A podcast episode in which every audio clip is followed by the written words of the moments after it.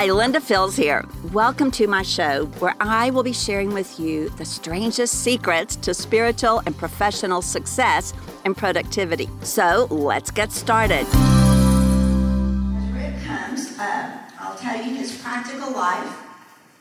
His practical life wisdom is a secret weapon.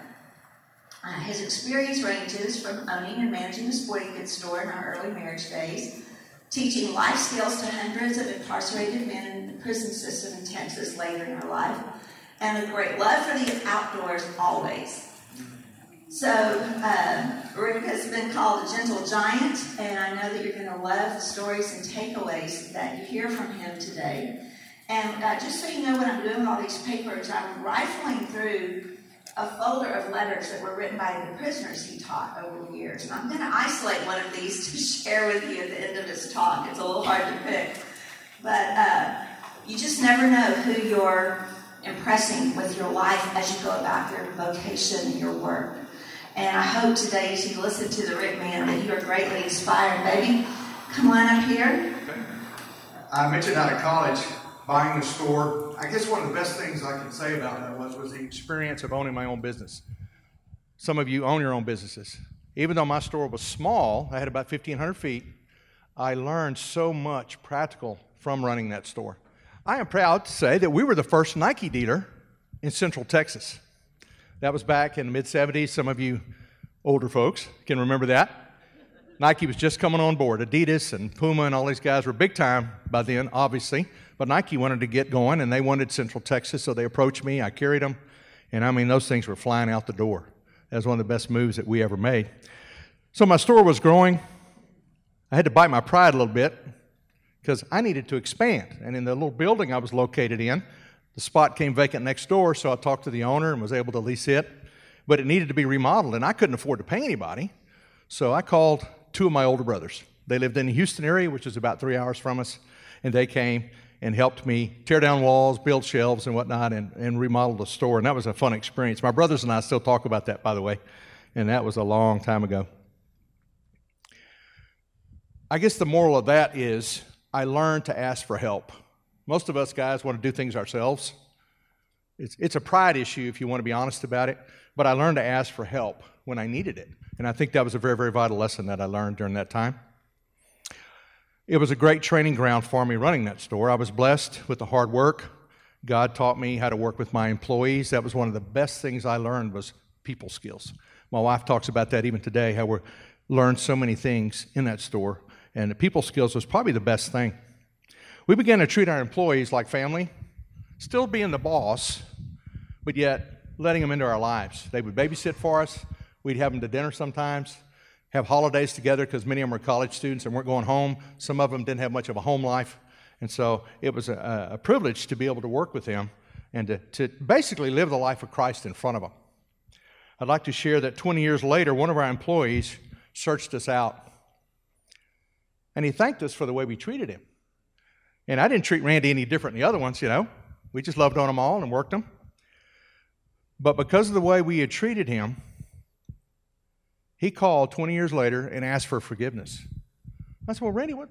Hey, it's good to hear from you. What's going on? He said, Well, Ricky said, I stole some things from you when I was working for you. And he said, Because of the life, forgive me, that you and your wife lived in front of me, I've accepted Christ. And he said, I got to mail you 10 bucks to cover the socks that I stole from you. So obviously, we need to let people do things like that, don't we? So I said, Well, bring it on, Randy. God bless you. I'm so glad you're in the kingdom with us. That was cool.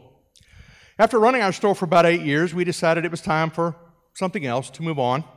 We changed geographic areas. Part of this was our parents aging, and we decided we needed to be closer to them. And there was times that in this move, I felt kind of helpless in the transition Linda was able to get a job as uh, being a professor at a local college, but I'm the man of the house. I'm supposed to be working, I'm supposed to be responsible, I'm supposed to be the wage earner. And I really struggled during that time, and that's one of the main things I wanted to get through with this talk was she'd gotten the job, but I was struggling. I wasn't sure what to do. But I had to do something, right? So I started doing part-time jobs. And one day it dawned on me, you know, school districts are always looking for substitute teachers. If any of you in education know exactly what I'm talking about, they're always looking for good substitutes, not babysitters, people who will actually teach.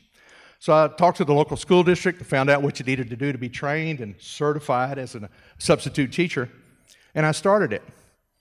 And my first job was three months maternity leave for a lady with fourth graders. You talk about a baptism. that, that was fun. I still remember it to this day. I still remember those kids. I didn't see it coming, but God gave me a calling in education. I walked through the only door that I found open at the time by substitute teaching when other doors were closing, but that taught me, showed me that I was born to teach. While other men my age were already climbing the corporate ladder, I was in my mid 30s by this point. A lot of my friends were, you know, working for Dow Chemical or whoever and really moving up the ladder, and I was just starting over. And a lot of people didn't understand that. Some people didn't understand me being in teaching.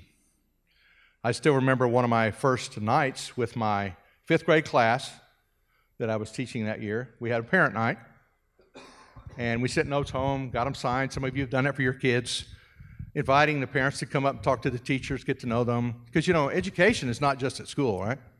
Most of it's at home, and you can tell by your kids whether it is or isn't at home. We all had a class of 35 fifth graders. Three kids were represented.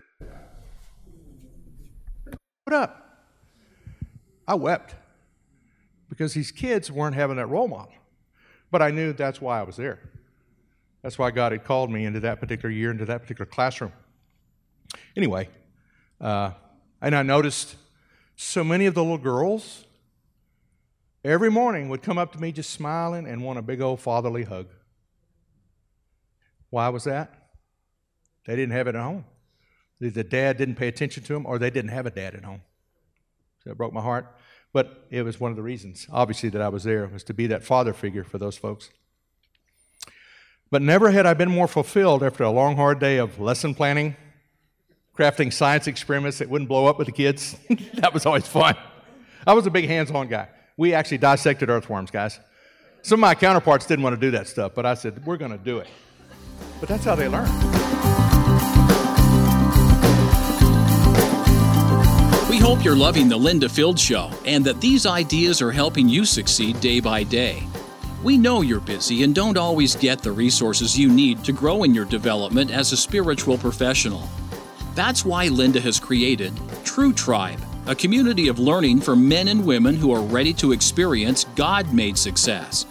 You can access helpful classes and put your learning to work by getting started today for just $1 come on over to truetribe.org/join and get what's waiting for you inside True Tribe.